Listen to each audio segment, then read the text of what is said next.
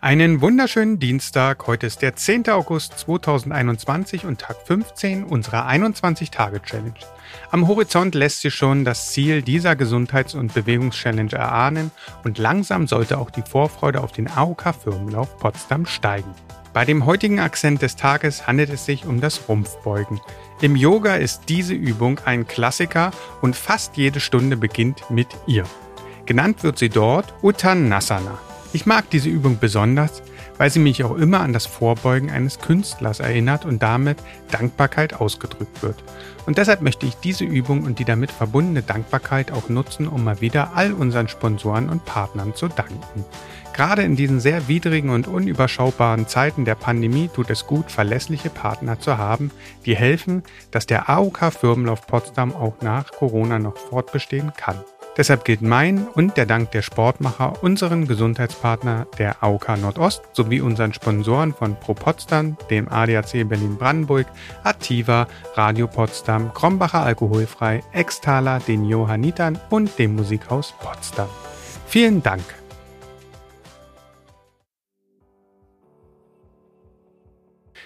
Wie bereits gesagt, gehört das Rumpfbeugen oder besser gesagt die Besch oder besser gesagt die stehende Vorwärtsbeuge zu den Klassikern im Yoga. Genannt wird sie dort Uttanasana, was sich aus den folgenden Worten zusammensetzt. Ut bedeutet intensiv, Tan lässt sich mit Strecken oder Verlängern übersetzen und Asana bezeichnet die Körperhaltung.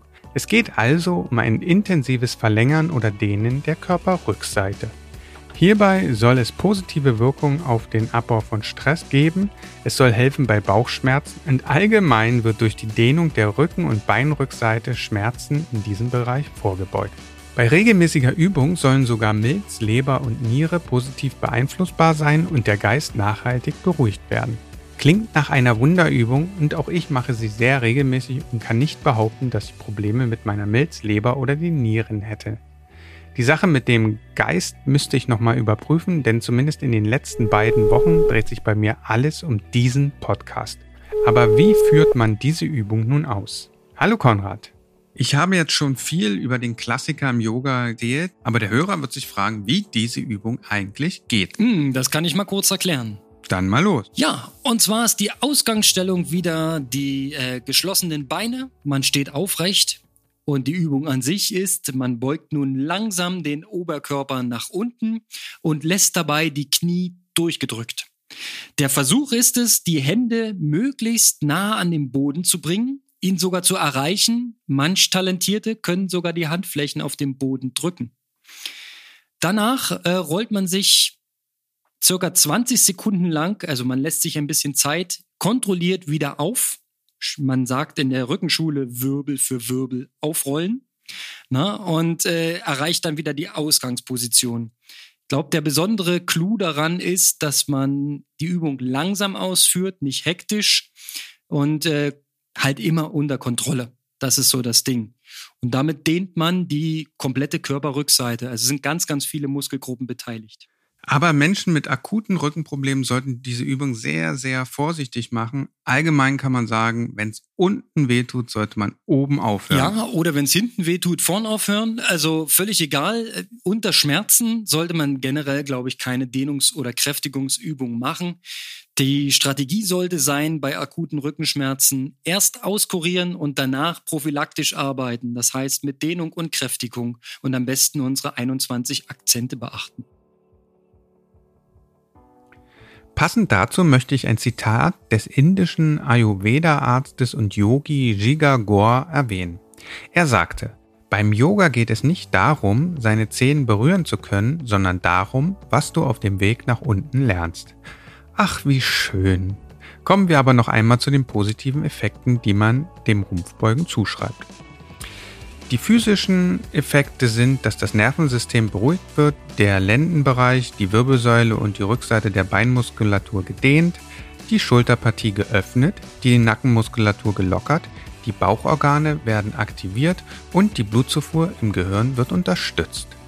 Deshalb sollen die Übungen am frühen Morgen sehr belebend wirken. Psychisch soll durch das Üben Stress abgebaut werden und letztlich die Hingabe und Demut fördern.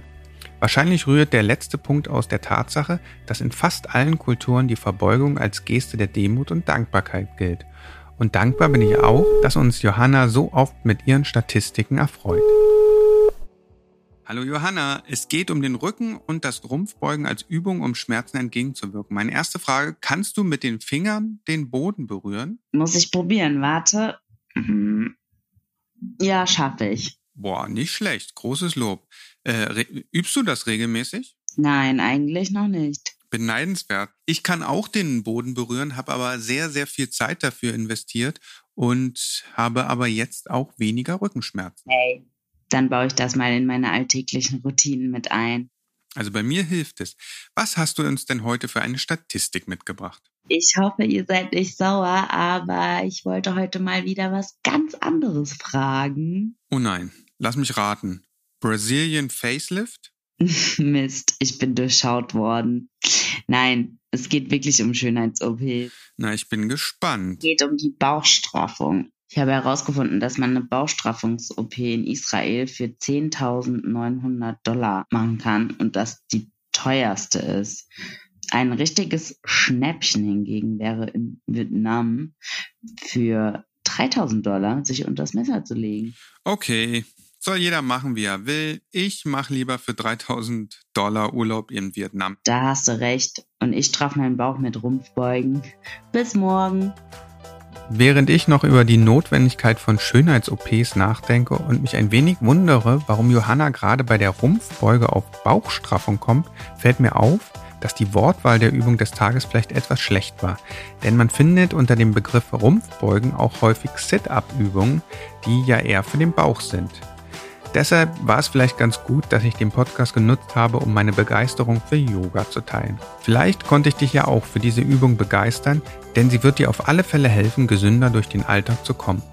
Und regelmäßiges Üben wird relativ schnell zu Erfolgen führen. Lass es dir gut gehen und viel Spaß beim Üben.